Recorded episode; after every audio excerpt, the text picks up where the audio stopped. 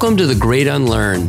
Join me, your host, Cal, as we dive deep into understanding and undoing the programming within us. Let's find your inner truth for a life with newfound purpose and freedom.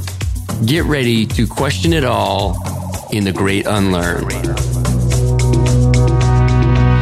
And so we begin. It's funny. This is the first episode of my new podcast called The Great Unlearn. And I've played this introduction over my head several times. And even this one where I thought about what I was going to say and thought about talking about what I was going to say. And there's just really kind of no easy way to get into it. So, so we've begun. You know, today my intention is to share the why behind this podcast. What I'm hoping to accomplish or share, the things that have had an impact on my life, the people that have had an impact on my life. I want to bring them on, share these experiences with the listener so that they're able to maybe gain something from the resonant stories that will be told. You know, as of today, I've already recorded 8 podcasts. So my solo one here is actually my 9th one. And it's a little bit odd because it's just me. I'm used to having a little banter here, but you bear with me. I have some notes off screen here that are help guiding me. And you know, to be fair, I had written out this entire podcast and something just didn't feel right. It sounded okay, but it just wasn't as authentic as I wanted it to be. And it's I think it's very fitting that today I sat down with one of my brothers, Porangui, and through the conversation, he literally touched on everything that I had written about that I want to talk about today. And he talked about it in such an eloquent way. He's able to articulate these concepts quite beautifully. And for me, it was like, okay, I can do this. It's within me. And I also got his blessing, which believe it or not, meant a ton to me. And help give me the confidence to go forward and share this message, this podcast with everyone today. But yeah, and so I'm excited, certainly a little bit nervous about it, but before I sat down today, I'm like, who fucking cares? Like, let's have fun with this.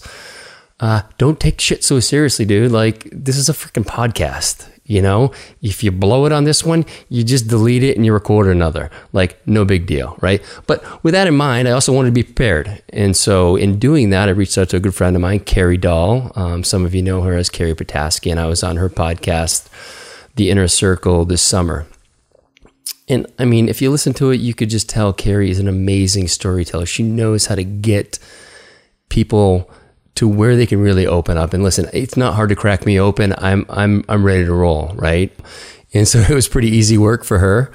But I asked her, I said, Carrie, how do I do this? I don't know what to do. I don't like the idea that I'm sitting here, quote unquote, talking about myself. She's like, Hal, you're not, okay? Like, you're sharing your vision. You're giving people an understanding about what's to expect for the upcoming podcast, right? And share some stories about your life and some themes that are important to you. And so again, full disclosure, like, I think what you're gonna recognize in this podcast throughout all the episodes is that there's none of this kind of behind this curtain bullshit. It's, listen, I didn't know what the fuck I was doing, so I called on the people that do, right? And so I asked Carrie, and so today I'm gonna talk about some themes that are important to me. I'm gonna tell a few stories about myself, right? So thanks to Carrie for that. Now, also in preparation, I sent the transcript. And again, I wrote this out. I've been working on it for like a week because I want it to be good. You know, I want it to have an impact. I want it to actually tell the story. I want it to be on brand for what The Great Unlearn is. And so I sent it to one of my best friends, Dave Regula. I said, dude, like, I don't need proofreading or anything like that, but like, just read this. And does this, I mean, he knows what I'm trying to accomplish here. You know, the doors that I'm trying to open, the space that I'm trying to hold for myself, for the guests, for everyone. I said, just give me your thoughts. And he immediately writes back, you know, I'm busy, but I'm on this. I know you want to record it today, so I'll give it my attention. And what's he do? He said, listen, start off with a story. You know, like, this, I really liked what you wrote. It's awesome. I was pulled in. But start off with a story. So, I mean, right now, shit, I'm 5 minutes in. I haven't started the story yet. But I'm going to get in. I'm going to get right into this with a story, you know, on Dave's suggestion. So thanks for that, Regs. I think the most appropriate story for me to begin with is really the event. If I could pull a single event that had the greatest impact on this kind of awakening for me, right? The Great Unlearn is kind of an awakening. It's an awareness. It's so many things.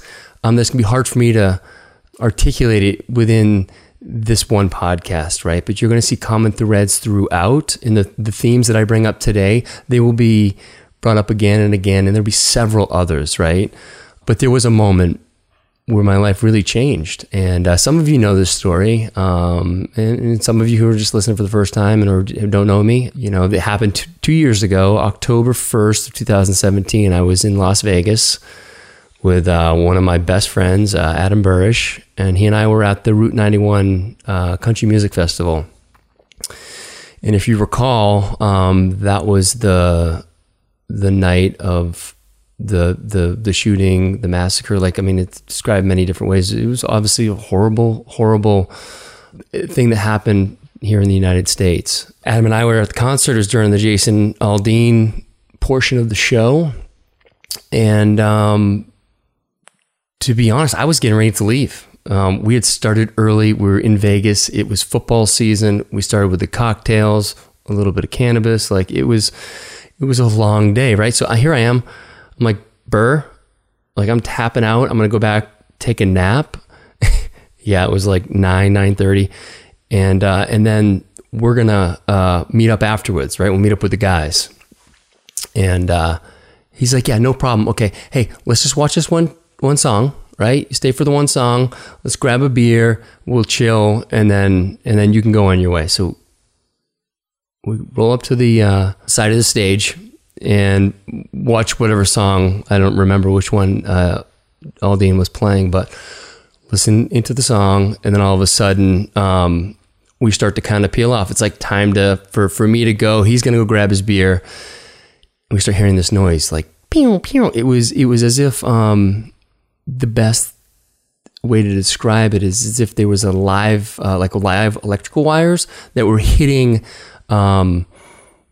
you know, something metal. It was making all these noises, and it was, as you recall, probably like he had some sort of setup on his weapons that made it fire extra, like multiple rounds per second, right? And so we don't know what's going on.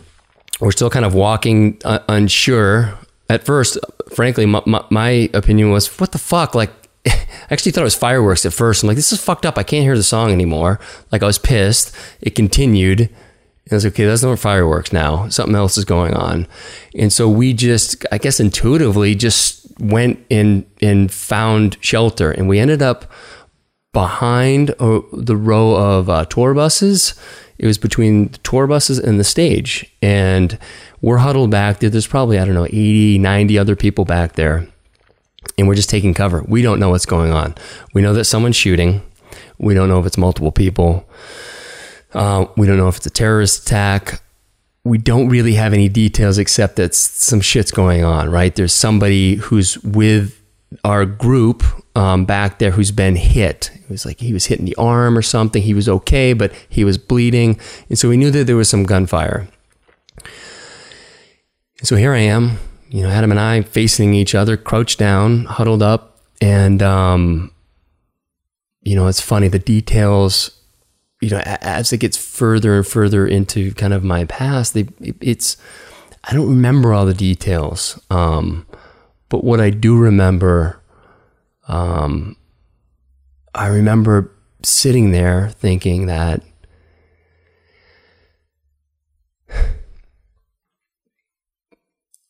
at any moment, someone could come around the bus and we're defenseless. There's no one there, you know, no one there to defend us, protect us.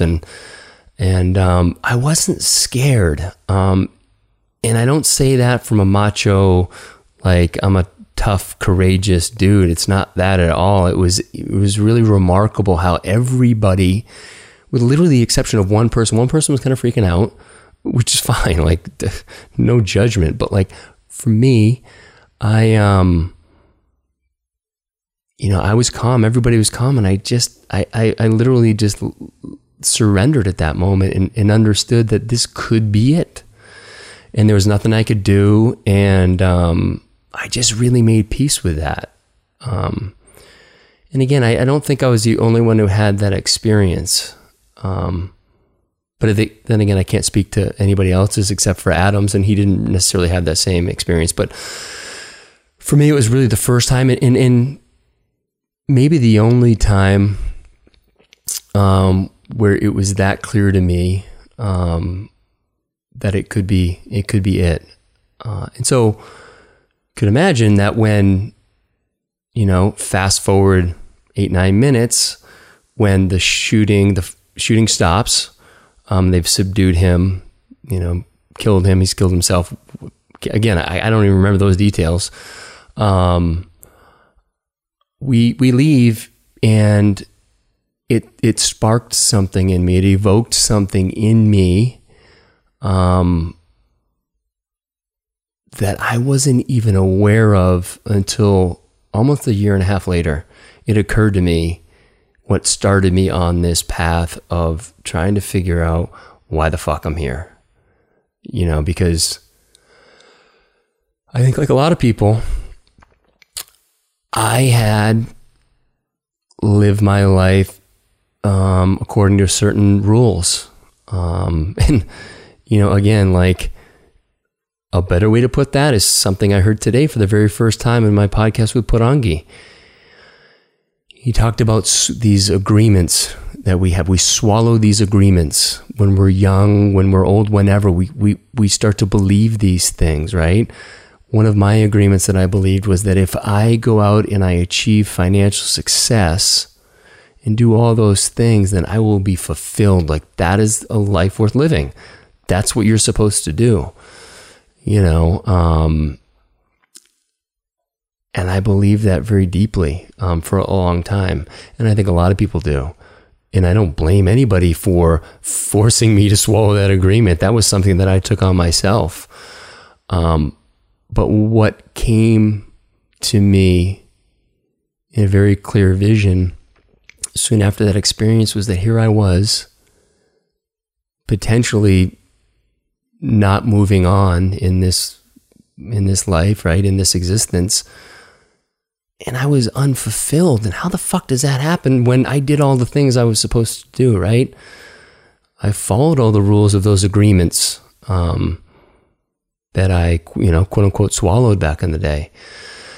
And so what happened for me is it sparked this journey of this kind of existential inquiry for me, this really deep inquiry of like, okay, I need to find out why I'm here, and again, I used to be a guy who thought like, oh, that's what a coincidence. That's so interesting that, I ran into you. It's like, no, I don't really believe that anymore. I think people come into your life, things happen when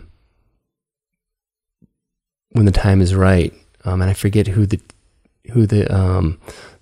author of this quote is, but, and it goes, I may totally jumble it up, but it's to the effect of, the teacher appears when the student is ready. I'm not even sure why that brings up so much emotion for me, except that I've had so many amazing teachers since that experience 2 years ago that have had such an impact on my life. And again, it's really the genesis for why I wanted to do this podcast. I want to share these people. I want to share their gifts with the people I know, with the people I'm just meeting, with the people who just listen to this podcast for the first time. Like, I do believe everyone has a story, and I believe that we can learn from everyone, and I just happen to have, been fortunate enough to have relationships with people who are exceptional in these areas. And so instead of just telling people, I have to tell my friends, I'm trying to describe a guy like Porangui to my friends. Yeah, you're listening, I can listen to his music, but he's so much deeper than that. And so it was such an honor to have him on the podcast today, and to be able to share just a little bit of him, because it comes through in the way he shares his story. And it's really, for me, it's about having these people share their story in an honest way with integrity. You're not going to get any experts on here. And if you do, it's only because they're willing to open the kimono and talk about the dark shit that they've dealt with. You and I don't need somebody who's made a bunch of money and has shown themselves in a particular light that they're, as Bill Burr says, behind museum glass to be admired and, not touched. I'm not interested in those stories because I don't think there's truth in that. We all have our shit, and so for me, it's like, how do, my job as the host of the podcast is to prepare in a way where I'm holding space for my guest to share that story, and in the beginning, it was a little challenging, to be honest, I'm thinking it was my podcast. I'm like, I should show everybody that I know what I'm talking about, right? So we'll kind of talk 50-50, and it's I soon learned, if that's the case, you're going to hear way too much of me and you'll get sick of me. So with the exception of this podcast where it's 100% me, I've really tried to step into the background on the podcast and when appropriate, step in and just try to have the guest maybe articulate something in a way, maybe dumb it down for some of the audience or for me. Some of this stuff, I have Ryan Frisinger on. Totally fuck his last name up, but Ryan Frisinger. Sorry, Ryan, fuck it up. But he's one of the smartest guys I've ever met, and so to have him come on and it was a bit of a challenge, because I didn't want to interrupt him too much, but at the same time, I had to take into account the audience, right, the listener, and so anyway. That's a little bit of a, I think what you're also going to find, it's my, I'm not a linear thinker. And if you've ever had a conversation with me, something that I'm deeply inspired by, I go down rabbit holes and I go off on tangents, and I won't apologize for that. That's who I am.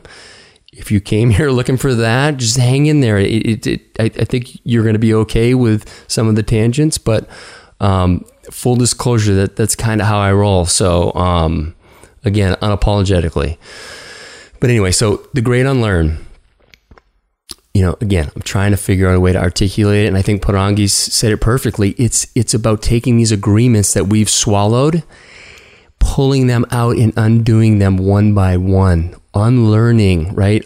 Taking those agreements and not throwing them in the cave or in the pit, right? Seeing what they are, right? This agreement I made that I was supposed to make all this money and then I would be fulfilled. Well, a lot of good came out of that, and so it's not fuck that. None of this is black and white. This shit isn't binary. And for so long, I lived in that world.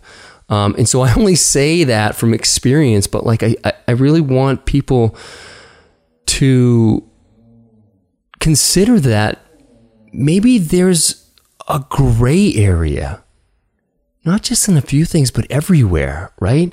What I loved about what Porangui said was there's actually gradients of color, right? And so it's not like, as he said, it's that's not that red is the most beautiful, perfect. It's the only red that we should honor. There are plenty of shades of red, right? And so if we can start to see the world, right, as non-binary, as not black and white, as not yes or no, right or wrong, then I think we open ourselves up to some, to being empathetic to others and what happens when we're empathetic, we're more connected, right? And for me, that's a high value of mine. If you know me, I think you recognize that, whether it's physical touch through the hug, which I absolutely love, or it's just being with someone and holding space and having that conversation is something that really lights me up, right? So anyway, The Great Unlearn. I had another title that I had for, it was like 4, 5, 6 weeks. It was called Working In, and I think that could almost be a subtitle. And that's going to come up, I think, quite a bit throughout the course of the podcast, the guests that I have on, because, working in is something that was a new concept for me. I was, I think, like a lot of people, like expending a lot of energy. I was always trying to accomplish, achieve, working out. Like I was trying to hit those numbers, get super fit. It was all about output, and the beauty really of working in, and a real nod to Paul Chek for this, because I know it's been around before Paul, but Paul really brought it, I think, to the consciousness of a lot of the people that I know, and that's where I learned it. But it's really about increasing the amount of energy that we have in our system, right? Because if we're to expend energy, it needs to come from somewhere. And so it's these different practices. A lot of people like to call them biohacks or whatever, right? It's meditation. It's getting in cold water, right? Cold thermogenesis. It's sitting in an infrared sauna. It's being outside in the sun with your shirt off, bare feet, in the grass, drinking structured water. Like it's these things that give you energy so you can what? So you can work out as hard as you want to, so you can have the energy to spend time with your dog Lenny or your kids or your wife, or so you can show up at work and have a full tank, right? And if we're always, as we say, burning the candle at both ends, that's not honoring that system that needs to be replenished. And so again, Working In is not the title that I stuck with. But it felt really good for a while. There's just something that wasn't there. For another time, I'll talk, I'll talk about it right now. The title, The Great Unlearn, came while I was deep into a Joe Dispenza meditation, and, one of my brothers that I'm working with is doing a lot of the behind the scenes work. He's an amazing creative, Kevin Booth. While I was deep in that meditation, came up with that. And he's like, what do you think about this? It was in, it was in a bunch of the texts that you had. And I sent him a list of like words that were really evoking stuff in me. And he came up with The Great Unlearn. I was like, I fucking love it. And it was, the fact that it was birthed while I was in this space. And he even said himself, he goes, I'm feeling kind of loopy tonight. And this is what I came up with. It's like, and it may take you a few podcast to really wrap your head around what this type of energy is. But I'm hoping that I can share enough of these stories through my guests that you'll start to understand that coincidence isn't necessarily always what's going on. So anyway, rabbit holes again. But the three concepts again, I wanted to just lay out today. One is this idea of this maximization versus optimization, right? And then we're going to talk a little bit about one of my favorite quotes of all time from Teddy Roosevelt is that comparison is the thief of joy. And then I'm going to wrap up with my thoughts around really only speaking from direct experience. And I hope that comes out again and again and again through this podcast, through the subsequent podcast, through the guests I have on. We may talk about something we're reading, and we may have some curiosity around that. But by and large, it's going to be people coming on and talking about their direct experience. And I think with that, what you get is a lot more of a human connection. And I think as a listener, I've always appreciated You know, I listen to guys like Kyle Kingsbury and Aubrey Marcus on their podcasts, and those guys, they bear it all. And they ask the same of their guests, and they've been a real inspiration for me as I've gone forward here, because I don't feel like there's any other way for me to do this. There are plenty of other podcasts who maybe do it differently, and they do it great. It's not what I'm called to do, right? I'm an experienced guy. You ask my brothers from Chicago, like I'm the one who is actually, I'm trying to go out and have the experiences, come back, report to them, like, hey, try this, try that. Like, don't do this, don't do that. Like, I'm okay being the guy, the wedge breaker, so to speak. In fact, I love it. And so I really have taken that on as my mantra almost, right? Like, just, you know, put me in, I'll go out there, do some blocking and tackling, and come back and, you know, with a full report about, you know, where each of you are at with these different protocols, or, you know, whatever it may be, right? But anyway, like, maximization versus optimization, for so long I lived in that experience of maximizing, right? And if I could just hone in on a couple of examples, like training, you know, physical training, working out, mostly through CrossFit. And then really the close cousin to that was nutrition, right? Because those things kind of go hand in hand for a lot of people. And for me, like when I'm in, I'm really in. Like I'm all in. It's why, you know, my friends and my wife, Peyton, loves to drop this on me when I go all in. She's like, that's just typical. And it is, you know, that has been my nature.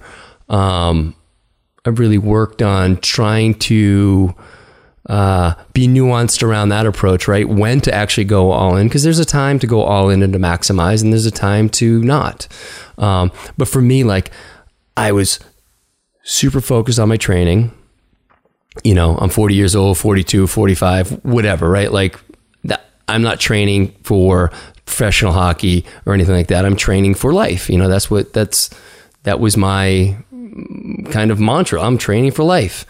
And so with that, I really pushed to try to get as much as I could out of my physical potential. And so I click up 95, 96, 97. I'm using some hypothetical percentages here, but that's what I was going towards, that full potential, right? And when you do that with nutrition, like, it's no booze, it's no sugar, it's no processed foods, it's eating super clean.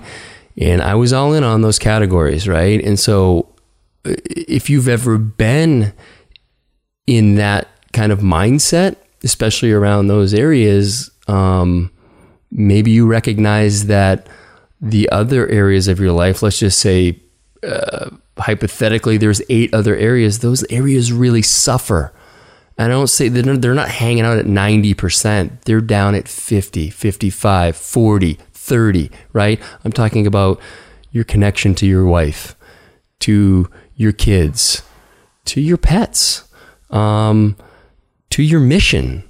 Like, you get so, or again, I got so caught up in reaching my maximum potential in these areas. And to be fair, like, I was in phenomenal shape, and my health markers, with the exception of my testosterone, which was shitty, which is important, but, you know, all the other health markers with the way I was eating they were all really good, right? And so again, it's not black and white that you shouldn't do that. It's just have an awareness. I didn't have an awareness. And so I was so focused on this, and what happens, right? When you get focused on that and you get really good at it, you have a little bit of mastery around it, what happens? You get a lot of compliments, right? You get a lot of people buttering your nuts, telling you that, dude, you're fucking jacked. Like, you look really good. Like, oh, you're so disciplined. You're not eating that cupcake. Like, oh man, I wish I could be more like you. Like, you get all these things, and what are they doing? They're just inflating the ego, right? And so what does the ego need? It needs more. It fucking needs more and more and more, because it's unfillable, right? That ego, it for me, it really took on, and I'm not saying I'm walking around like a complete egotistical dick. It's not that sense of an ego. I'm sure there were times when I did, but it's more about that part of you that needs that external validation, right? And if you've ever been in the grip of that, you know you will never get enough, whether it's likes on Instagram, right? We all know when we start to turn our attention that way and we look outward, right, for approval, we're kind of fucked. And so, again, with that in mind, I started to back away. It wasn't because I was like, oh, I need to change this. It was because, again, something happened 2 years ago. I was in Vegas. I needed to change. I needed to take care of myself. I happened to, my buddy Kyle Kingsbury introduced me to Ryan Frisinger, who is like a guy who, you know, does many things, but one of it is he returns you to, you know, your baseline health. He gets down to the cells and really tries to heal you. And so in doing that, I had to back away from all my training. I was fine with it. Like, I was a little bit spent on it.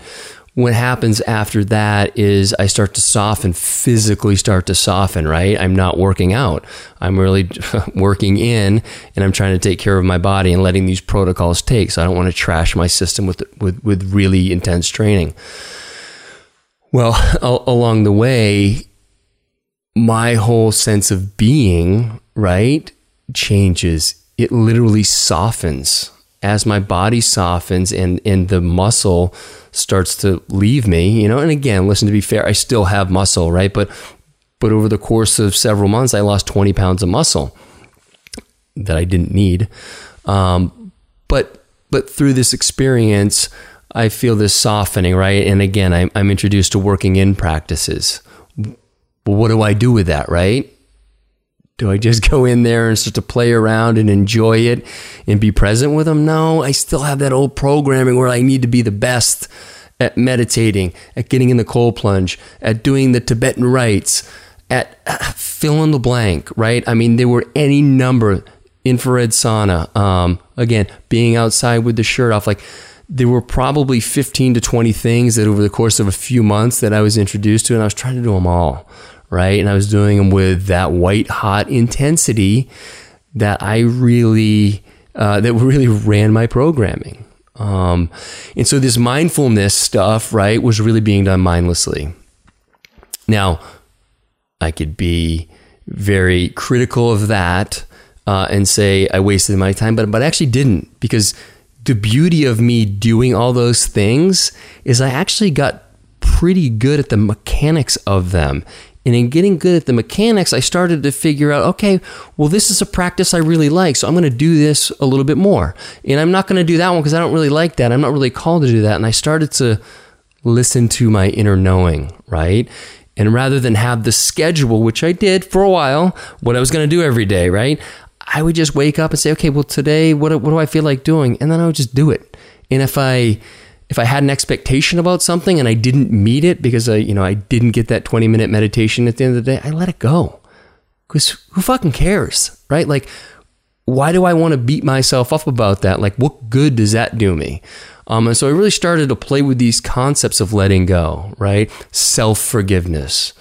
And I'll talk a little bit later on about how self-forgiveness really lends itself beautifully to self-love, which is a, you know, arguably the most important component, I think, for us to be able to fill up our cup and to be able to share that with others.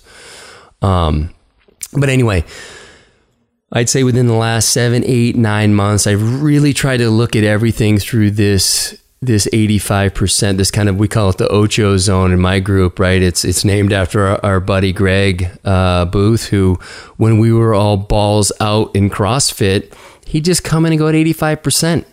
You know, so he got the nickname Ocho Cinco, which, you know, we shortened to Ocho. And we're like, Jesus, man, he doesn't really try that hard. Like, shit on him.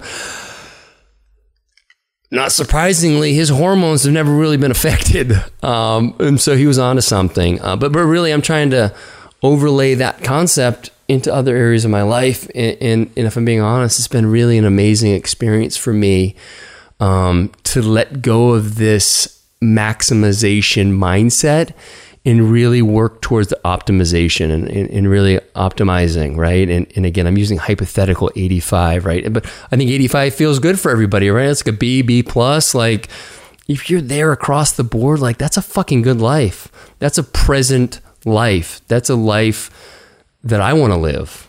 And again, I know my experiences as I try to develop mastery without awareness, it can get out of whack for me.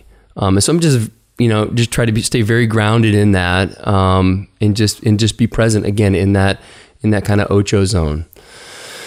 So anyway, on to, again, maybe my favorite quote, just cause I've lived it for so long. I've lived, in many ways, this idea that comparison is the thief of joy.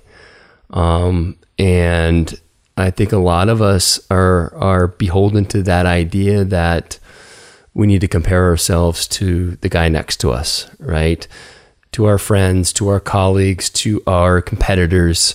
And how do we stack up in a lot of ways? For me, it was, I was a trader in Chicago. I was a trader for 18 years and arguably really successful, and I was, I felt like I was a really good trader. I had really good presence there. Like as my friend Dave Shearer likes to say, like it's not all about making money. It's about having that risk-adjusted return, right? Not taking a lot of risk, but having that bigger return. And that's something that was instilled in our whole organization through Will Hobart at WH Trading. And so I'm grateful that I got to learn, kind of learn the ropes from Will. That was one of the many things. And Will will be a future guest.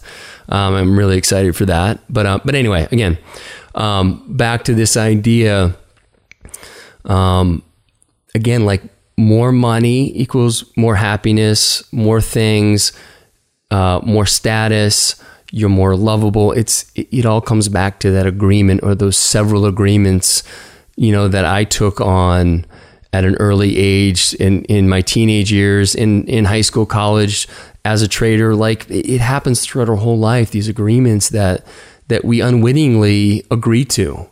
And for me, being in that paradigm, you can't win, because as soon as you look at the guy next to you and you do better than him, or you make more money, or whatever the metric is, right? You lift more than him. There's another guy who's lifting more than you, right? There's another guy whose clean and jerk is 20 pounds more than yours. So it's back to that. There's going to be common threads. It's external validation, right? We're looking outside of ourselves for that peace and that recognition, and that I'm good enough. I'm worthy of love, And so, these things, right? And again, to come back to this idea of this gradients, right? There is a right relationship you can be with looking at the guy next to you, how he's doing things, right? If he's doing them better than you, right? Maybe he is making more money than you. Let's try to figure out what he's doing differently than you, so you can learn from them. But like if you're only deriving your self-worth from the outcome of something that is largely out of your control, especially as a trader, there are so many variables. Or again, physical fitness. Like if you're looking outside of yourself for that peace, you're fucked. And again, I say that because I was on that treadmill, right? And it's being in the right relation. Okay. This is going to happen with the podcast. Like I listen to podcasts I don't like. What are they doing that I really like? Like, I don't care, right? I hope I don't start to care how many downloads they have. Like, that's not what's driving this for me. Like, I want downloads because I want the message to be shared. I think it's a worthy message. But if I'm chasing downloads, I've lost my way. And so again, it's about checking in with that comparison paradigm. I think this I had an experience in July And my dog Mona is at the just at the door. I know, sorry you can't come in, honey. I went to this amazing retreat in South Africa this past July. It was called a Track Your Life Retreat. It was put on by Boyd Vardy, who was going to be a future guest. And so here I am. It's a pretty exclusive retreat. It's expensive to go there. So by nature, expensive means exclusive, right? And so I'm surrounded by people who have had a lot of success. There's a couple guys who had great exits at Silicon Valley. Like, that's a lot of money. Like, let's just be honest here, right? And so here I am. I've got Boyd and his sister Bron, who are holding space on the coaching side of the retreat. And then we have, and they're amazing. They're incredibly well-trained, it doesn't articulate what they know how to hold space in a way that makes me want to be a better coach and connect with people better, right? So totally inspired by the way that, you know, they would take our, you know, here we are, we're looking at around like we're kind of all broken, and they would just pull these gems out of us, right? That we could kind of build upon. And so just so grateful for their ability to do that. And then we go out tracking, you know, we're on the game reserve tracking animals. Elephants, rhinos, lions, like the real deal, Holyfield. And we have two of the best trackers in the entire world, and Alex and Rainius, right? So here are two guys that are complete masters at what they're doing, right? And now I've got my fellow retreatants who have done amazing things, right? And so it's like an opportunity fraught with the chance for me, right, to start to look around and compare myself, and I fucking never did it, you know. And it was at that moment I had never felt as connected to who I am, to my true nature, to my being, as I was during that 5-day stretch. And I think if you talk to any of the guys that were there, they saw in me someone who could hold space for someone else and listen, and not give my opinion about what was going on for them, but just hold that space and maybe reflect back what they were really needing to hear. But it really, and in fact, during a one-on-one session, Bronwyn said to me, she's like, actually, this may have been amongst a group, but nevertheless, it's not important. She said, do you feel that you need to do stuff to, not to have worth, but to like, to have an impact, right? You need to like be doing stuff. And I thought about it. I said, I guess, yeah, I do. And she's like, well, I do too. And it's something that I'm working on, you know? So she shared her experience, right? She connected with me and was like, Cal, you don't have to, you just can just be, you can just be there for people.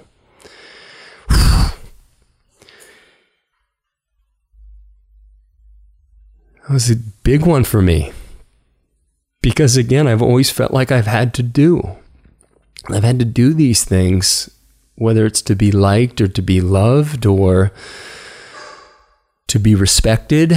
You know, my wife Peyton and I, we had another wedding ceremony a little over a year ago, and it was amazing, right? And that's for another podcast, but you know, we moved through a lot of shit going into that. And I really thought all that needed to be healed was healed. And, you know, it's kind of just going along and really just loving my time with her, and have been until, and again, nothing bad's happened, but I want to share a story about healing for me, and about how I thought I had moved through some of these constructs, right? Some of these agreements, and maybe I had intellectually moved through them, but I hadn't resolved them you know, within my deep, within my soul, within my really my inner knowing. And so this happened a few months back at Burning Man. And if you've never been or you don't know what it is, I'll link to that in the show notes, but it's quite a transformational experience. Where's the opportunity to have that? And for us, it was amazing. And we look forward to going back, but anyway, we're out one night with the whole crew, having a great time. It's like midnight, 12:30, 1 o'clock, and Peyton's, you know, and the night's just starting to get rolling. You know, that night we wanted to just kind of stay up till sunrise and see what that experience was like. And Peyton's like, you know, I'm just not feeling well. I'm going to go back to the tent, our beautiful tent. We go back to our tent and I'm going to rest, take a little nap. You stay out with the guys, have fun. And then, you know, we'll hook up later. No way, no how for me, right? The old me, yeah, absolutely. I would have taken her up on that. I would have gone out, stayed out with the guys. And she actually really meant it. She wanted me to stay out. But for me, everything in every cell in my body said no. Even if she wants space and to be by herself, I will respect that. I'll sit outside the tent or whatever, but I'm not spending a moment away from her. And if I have to go back, because I was feeling great, like not tired, if I have to go back and just watch her sleep, so be it. I'll watch her sleep. I just want to be in her presence. And that may seem like obvious that that's how it's supposed to be, but it just wasn't always like that. And in fact, for a long time, it wasn't like that. It was about me. And so for me to like not have to talk myself into, oh, just go do this, it's the right thing to do, you should, it was like, no, like you're not leaving my sight. And I'm so grateful that I had that feeling within me, because what unfolded from there was something, again, some of the deepest healing I've ever experienced. And it goes something like this, like we're lying down on our shitty air mattress in our sleeping bags with a little shitty light on and facing each other. And she's got her eyes closed and I'm awake. And so what do? I can't help myself. And so I'm like rubbing her face and, you know, petting her like a dog, and we just start talking, we just start sharing. And she says to me in the sweetest, most loving way ever, all I ever wanted was for you to love me. Love me like you did or knew. But just love me. She's like, I love all of the stuff that you've provided. All the things, they're great. I'm so grateful. But I'd live in this fucking tent with you if it meant that you just loved me. Holy fuck.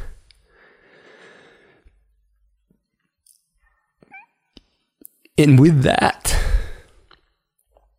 with those simple words,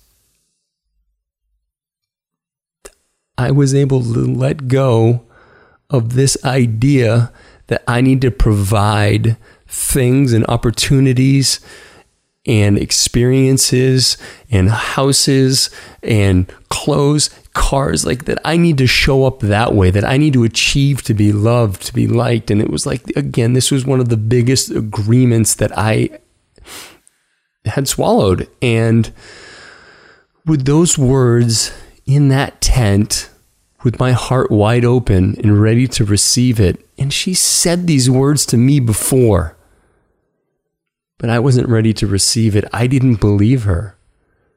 I didn't believe that I was worthy of that. I didn't know who I was. I thought I still had to provide. And when you live like I did, it's never enough. Not because of the people you're providing for, it's because you can never provide enough, because someone's providing more of that stuff for someone. And again, as much as I thought I was resolved of that comparison, I was still deriving a lot of my self-worth from what I can provide. And so anyway, it was such an amazing experience for both of us. You know, we shared a lot of that inner truth, and we were both so receptive with our hearts open to receive it.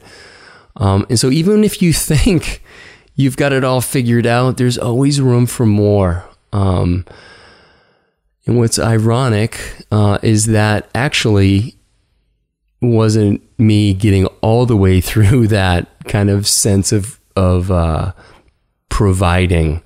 You know, maybe it was for Peyton in my family, but we got back from Burning Man, and that week I got back, completely unprovoked, I got a text from one of my best friends.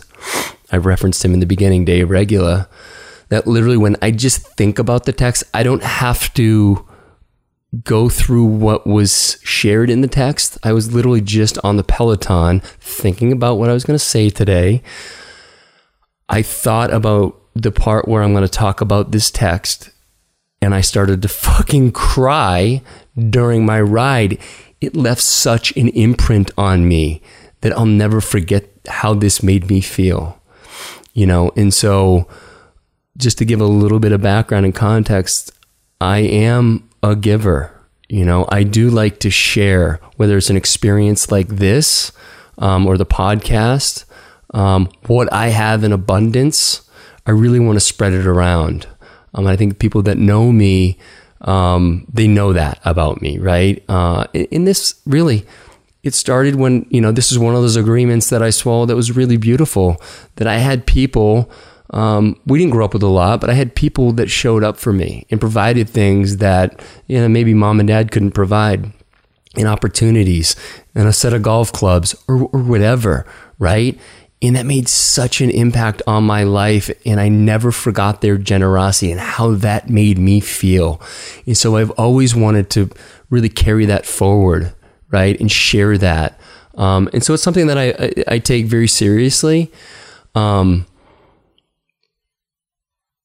what I recognized after I read this text was that a lot of my wanting to be loved and feeling worthy of love was still wrapped up in my ability to provide. And so without trying to paraphrase the text, because it won't do it justice, I'm simply going to read the text. It's going to be really challenging for me, but bear with me, please. More importantly, glowing reviews on your time together with Pay. She talked to Lauren, who's Dave's wife, today. I'm really happy for you, man, deeply. You guys are amazing on your own, and even more so when you are lighting each other up.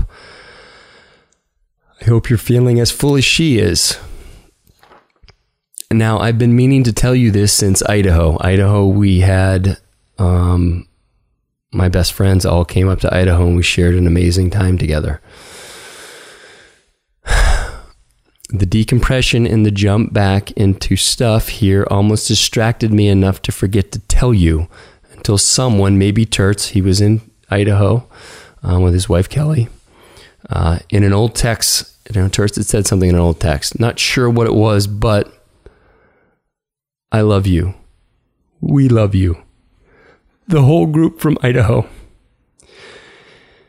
You do a lot for us. By hosting and taking care and responsibility, you've got the means and you use it as the most generous person I've known, ever. But I've been thinking that I want you to know, you may already, that I love you regardless of anything you've done, will do, or have. I just love you, man. And I speak for all of us, I think. I don't want you to ever feel like you need to or have to do these incredible things for us. If it all went away tomorrow and we just grabbed a burger in Cleveland, the love would be the same. You would be the same to me. Cool? Just wanted to let you know. So I love you, brother. I'm really happy for you and Pay. Are you fucking kidding me? Like, who does that? I mean, those are the people that I'm surrounded by. You know, and part of the reason for this podcast is to challenge you, right? It's an invitation for you to find people in your life, in your tribe, build your tribe, be intentional. Find people like Dave and Terts and Greg and Kyle, right? Find these people and show up for them. You know, and demand that they show up for you. And if they don't, that's okay. But don't settle for anything less than what I just got. That deep love, that grace. I mean, again, I just think about the text and I get emotional because it released me of this notion that I need to do things to be worthy of love. And I don't think that's uncommon for us. You know, I'm not all the way through it, but I'm a fuck of a lot further down the line than I ever was. And it's because the experience I had with Peyton, and it's because of what Dave shared with me, you know? And so, you know, I hope people will, you know, I hope we all will use that as like, this can be you too, you know, like ask more of yourself and others. You deserve it. Fuck. I've never felt better. Okay. Now, with that in mind, I'm going to take a little drink.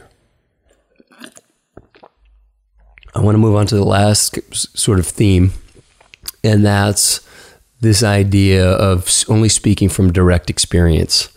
And again, none of this is binary, right? You can talk about things that you haven't had direct experience with, but just understand there's a certain truth to something where you've had experience. It's your truth. It may not be the absolute truth, but it's your truth. And if we can just understand that, and we, again, that's why it's such a big concept for me, because I think it, again, allows empathy amongst all people. If we can just understand that we're all having our own experience, even though we forget that, right? We think everybody sees things. I think everybody sees things through my eyes, right? Because that's the only way I've ever seen things. And I think we get caught in that sleepwalking and thinking that everybody should see things the way we do. And it's just not the case. We all are having our own experience, right? And within that experience, we have our own truths. And so if we can honor that, right, and speak about those things, right? Again, that's what this podcast is about, is to bring those people on to talk about their experience and what the truth is in that experience. And maybe that's something that resonates with you, or maybe you disagree. But I would hope that everyone would just honor that we all have different opinions and different truths, right? And so, you know, it's not to say that I'm not willing to, you know, go back and forth on in the comments section about something that, you know, where there's a disagreement, but I hope I'm not trying to convince you to believe in my truth, because it's simply my truth, right? And so my invitation for the guest, right, and really for you too, as the listener, but my invitation is to share openly, you know, to share authentically. And as you can see how I like to show up, to share very vulnerably, you know, and to get in as my, you know, one of my best friends, James Fitzgerald, some of you know him as OPT. He talks about the shitty shit, you know, and he's usually referencing some just ball kicking workout. But I think it applies in this case. Like the shitty shit is like when we talk and share that stuff about us that we're not necessarily proud of, right? The more we get that darkness, right, that darkness inside into the light, the more we start to understand that we don't have to carry that anymore. We don't have to be ashamed of it. It's something that others, right, if you have brothers like I do, like Dave, right, and Kyle and Noah and Greg, like you have these brothers, they'll hold that space for you, right? And they'll love you. And you can get that stuff out and you don't have to be ashamed of it anymore. And I think you're going to recognize that people are going to come on this podcast and they're going to share that stuff. And again, it's an invitation for you as a listener to start to try that out in your life, right? Another thing that Fitzy likes to say is, and this is really could be a subtitle for this podcast, it's opening the kimono, right? It's just sharing. Right? Again, sharing very honestly and openly, right? And really unapologetically. If there's really one thing that separates James from anyone else I know, with the exception of my mentor and brother here in Austin, Joe Aragona, both of these men are unapologetic with their honesty. You may not want to hear what they had to say. They don't fucking care. They live in integrity and they share what is their truth. And it's hard for people to hear. And it's been hard for me to hear sometimes. But the more time I spend around both of them, the more I summon the courage to speak my truth, right? And the more I do that, the more I let go of these things that I'm trying to hide from. And so anyway,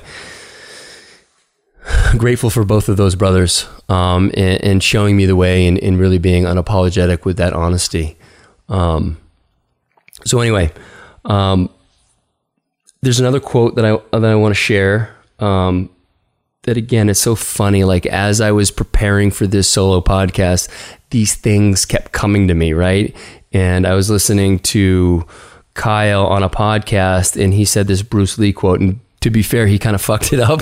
So I looked it up on the internet just so I had it right, but it's beautiful. And it goes like this. He says, knowing is not enough. We must apply. Willing is not enough. We must do, right? So there's a big difference. There's a big gap between knowing, right? Knowing about something and then actually doing the thing. And again, I think this ties in with this experience piece. And in my invitation to you is to take what you're learning in, the books you're reading, the podcasts you're listening to, the seminars you're going to, the retreats, whatever, and put them into practice, right? Take them out for a test drive. Stay with them. What works for you? If it works for you, put it in your box. That's one of your things, right? And then when you're called to do it, do it. Don't hold yourself to some shitty standard like I did, right? And if you do, at least get the reps in so you get good at it, But again, like I've gained so much personally from just listening to my inner knowing, my intuition, like what works for me? What am I called to do, right? And so if you can take these things that you're learning, right, and put them into a direct experience for yourself, you're going to have your own truths around these things. Maybe transcendental meditation isn't the meditation for you, right? Maybe it's some guided meditation. Maybe it's a walking meditation. But if you don't try it out, you don't know, right? You're just taking someone else's word for it. So my offering, right, is for you to start to take these things in your, into your own practices, right? And so you have, like I said, your own truths around this. And again, remember, we're all different. Whether you want to go with the fingerprint analogy or the snowflake analogy, like we all have a different experience and a different truth. And if we can just start to honor that, right, just a little bit, I think there will be a lot less resistance amongst people. And so I offer that to you as well. I think through some of these practices, it's just a natural progression of things. But again, it's not to be overlooked, right? So anyway, in closing, I had a question the other day from a friend, and she's like, so you're doing this podcast, like what's the, what's the basically the funnel? Like, what are you offering people besides these conversations? I said, I don't really. That's a great question. I might have retreats. I feel like that's something that feels really good to me. I love being with people, right, and sharing these and right again, allowing them to have the direct experience with the different things that we'll talk about on the subsequent podcast. But I want to offer that, and maybe there's some coaching. As well, I've enjoyed that. I don't know exactly what it looks like for me, right? This is my coaching. This is me sharing my experience and the experience of the guests with you, the listener, and hopefully you take something from that, and you're able to move forward in your life. But what I think I if I had to really distill it down, what am I offering? I'm offering you the opportunity to fix your own shit, right?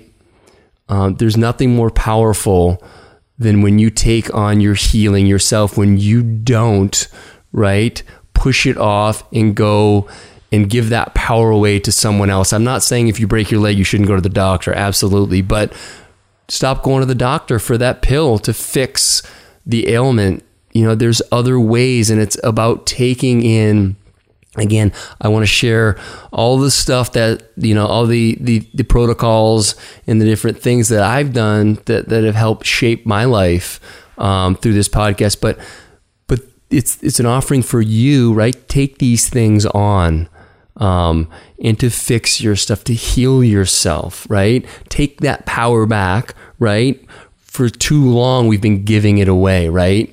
I'm not saying don't go to a retreat. Go to a retreat, feel and that, learn, get coached by someone, do all that stuff. But when you're there, right, think about this as like going to school. You're getting some tools so that when you're with you, right, you can start stripping away all those layers. You can get down to that true nature of who you are, okay?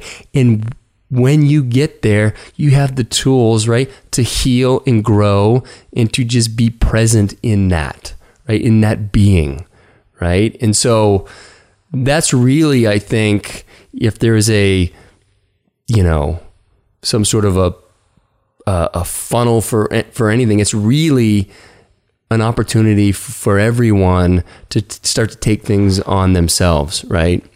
And be curious. Fuck. Like, I think, at least again, from my own experience, I stopped being curious about stuff.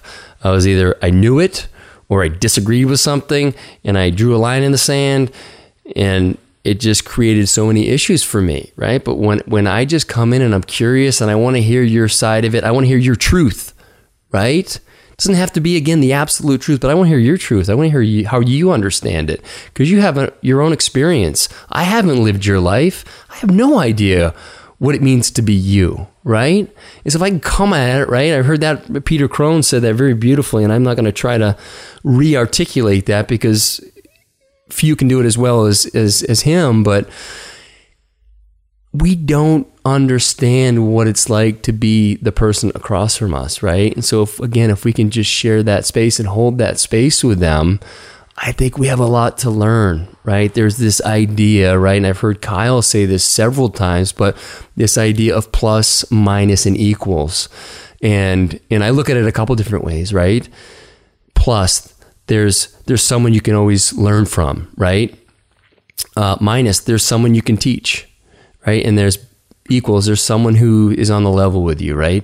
And arguably, I would say each person, you can teach them something, they can teach you something, and there's something where you're on the level. And so I think if we can just be open to the learning again, right? And just tamp down that ego a little bit, because we don't have to fucking know the answers anymore. Like, I'm just telling you, right? You guys don't have to know more. You don't need the answers, okay? You're good. Go in with the curiosity, with the wonder, right? That childlike wonder, and see what happens for you, right? I know for me, it's been an amazing experience. I sleep a lot better than I used to, right? So anyway, with that, I'm going to wrap up. We've been, I don't know, a little longer than an hour, maybe an hour and 10. There was a little part in there I had to cut out because Lenny was going bonk, bonk. But listen, thanks so much for listening. I had a lot of fun. I had a lot of fun today. This was a big step for me. So I appreciate you holding space for me because I was definitely nervous going in, but thank you, Porangui. I just trusted source that this was going to come out as it needed to, and it came out better than I thought. And so thank you, my brother. So anyway, if you liked what you heard today, please click subscribe. I'm still learning all the lingo here, but please click subscribe. Go over to iTunes and leave a 5-star, yes, please, 5-star review. and share this with someone who you think would enjoy it and appreciate it, maybe take a little something from it, right? And again, just to be clear, I hate the ask. It doesn't feel good to say, hey, subscribe and 5-star review and all this and that, like, but unfortunately, that's the game we have to play. As I'm learning in the podcast world, it's all about the iTunes algorithm. And so without going down that rabbit hole, because I don't think anyone wants to fucking hear about it, you'd be doing me a huge service by doing that, you know? And it's my intention to have this be commercial free. And if I ever invite on any kind of plug, anything, it will be in some fashion to pass along those savings to you. I will not personally get anything from it, but it'll be some product or something that I truly believe in and that I use. So you have my word on that. Okay, so my kids will go to college some other way. I think we got that sorted out. So anyway, and you can find me on Instagram at BunkerCal, BUNKERCAL. I'm also on Twitter there, but I'm really kind of on Instagram. Please leave a comment. Don't DM me. That's not where I live. Like comments, right? Because a lot of times if you leave me a comment, someone's going to see that comment. They're going to see our interaction and they're going to gain something from it. If we go offline with the direct message, it's just between us. And again, my intention here is to share on a much bigger platform. And so that one-on-one doesn't really do it for me. And I think it's hoarding some what could be some very valuable information for those out there who maybe really need it. So thanks again. So much love to all of you. I'm excited to walk this journey with y'all. Thanks. You've been listening to The Great Unlearn. For more information, please check out the show notes or head on over to thegreatunlearn.com for additional episodes and information regarding events and retreats. If you liked what you heard today, click subscribe and share this with friends that might enjoy our platform. Please leave a 5-star rating in iTunes, as this really helps us spread our message. You can find me on Instagram and Twitter at BunkerCal and on Facebook as John Callahan. Thanks for listening to The Great Unlearn, and we'll talk soon.